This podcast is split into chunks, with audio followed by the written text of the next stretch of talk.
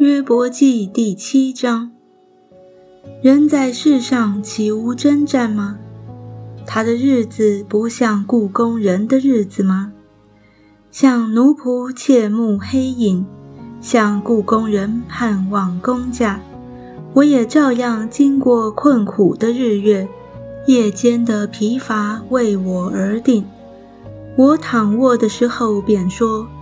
我何时起来，黑夜就过去呢？我竟是反来覆去，直到天亮。我的肉体以虫子和尘土为衣，我的皮肤才收了口，又重新破裂。我的日子比梭更快，都消耗在无指望之中。求你想念，我的生命不过是一口气。我的眼睛必不再见福了，观看我的人，他的眼必不再见我。你的眼目要看我，我却不在了。云彩消散而过，照样人下阴间也不再上来。他不再回自己的家，故土也不再认识他。我不禁止我口。我临愁苦，要发出言语；我心苦恼，要吐露哀情。我对神说：“我岂是洋海，岂是大鱼？你竟防守我呢？